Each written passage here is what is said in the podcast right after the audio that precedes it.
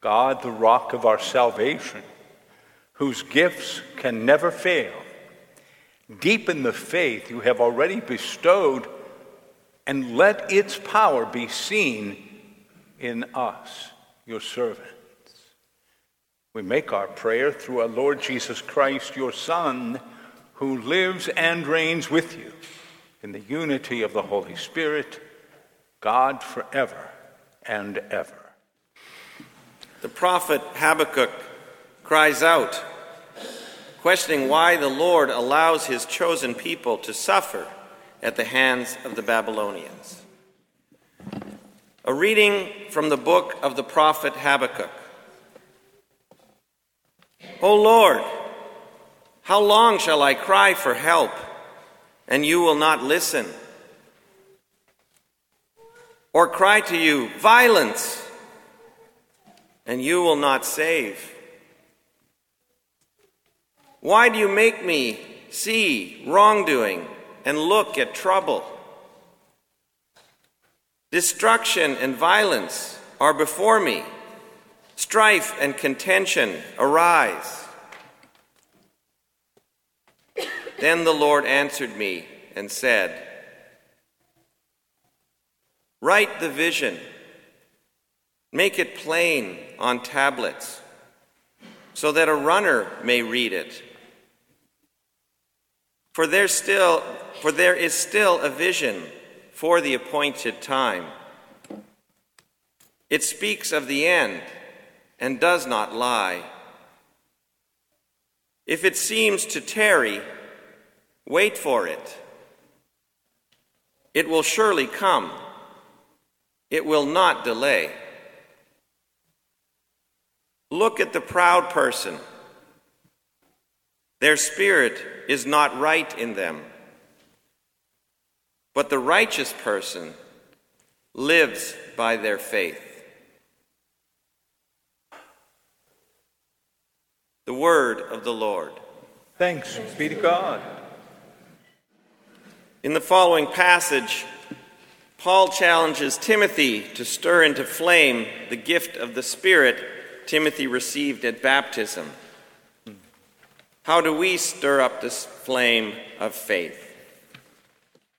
A reading from the second letter of St. Paul to Timothy. Beloved,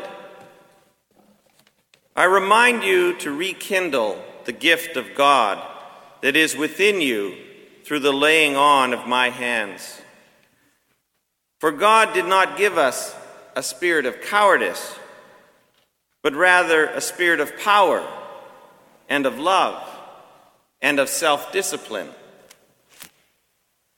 Do not be ashamed, then, of the testimony about our Lord or of me, his prisoner, but join with me in suffering for the gospel, relying on the power of God.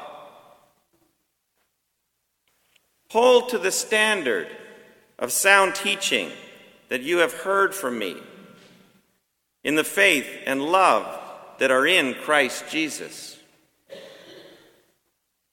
Guard the good treasure entrusted to you with the help of the Holy Spirit living in us.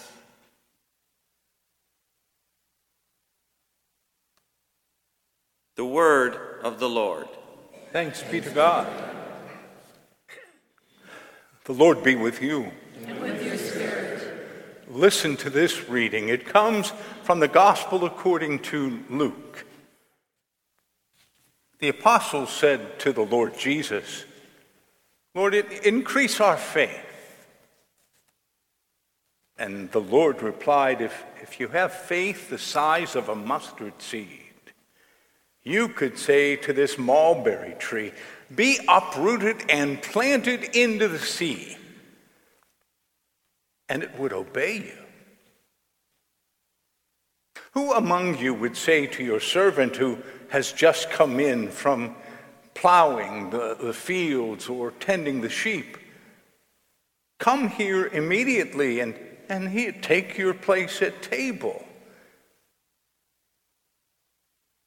Would the master not rather say to him, Prepare something for me to eat?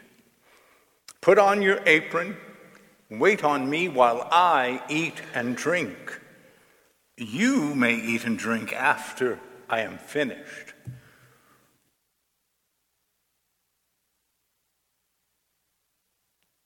Is the master grateful to that servant because he did what he was commanded to do? It should be the same with you. When you have done all that you have been commanded, simply say, We are unprofitable servants. We've only done what we were obliged to do.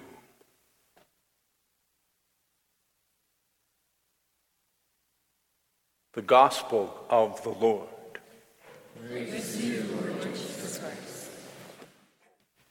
Holy Spirit, Ruach, come to us. Open our hearts. Plant the seed of your word within us that we may bear fruit for the kingdom.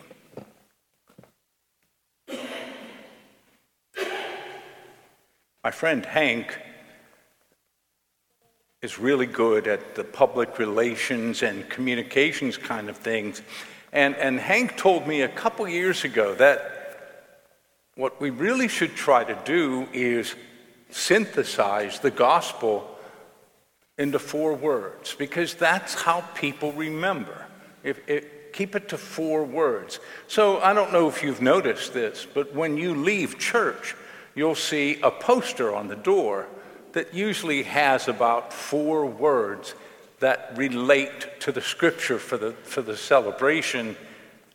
We put them there as a way to remind us that's what we take with us. This week, and what happens, I usually write that. I, I find the four words I think will help. This week it was he heard the word, shared the Eucharist, faith increased. You know, I looked at that yesterday morning and I said, Charlie, you dummy. Jesus is saying you don't have to increase your faith. The tiniest faith is strong enough to tell a tree to, to jump in a lake. It's not about bigger faith or, or more faith. It's really the deeper kind of faith that changes our hearts, that connects us to Jesus, who is our life. The text that Rick read today from Paul's letter to Timothy, I think, is a powerful text for us who are baptized Christians he says, Stir the flame of faith in your hearts. Stir it up. Let it get bigger. Let it become the light within you that gives light to everybody else. Stir up the Spirit, the light of faith. And isn't that why we're here today? We're here today to let the Word of God in we're here today to share the Eucharist, which, which strengthens us and makes us one, communion with Jesus. We're here today to support one another in faith, in hope, in love. And we're here today to inspire each other to be the servants Lord Jesus calls us to be. You know, when the disciples in Luke's gospel say, increase our faith, it's just after Jesus says, if you, if you have to forgive somebody, if they hurt you and they come to you and say, I'm sorry, and they do that seven times in one day, you've got to forgive them. And the disciples heard this and said, Oh, that's hard increase our faith. Jesus in this text also says, Be servants. Take care of the needs of others.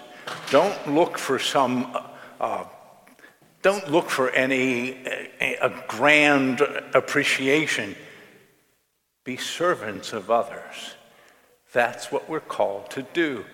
Oh, increase our faith, Lord, that we can be servants, not always insisting on being rewarded or recognized. We leave this church today, word heard, Eucharist shared,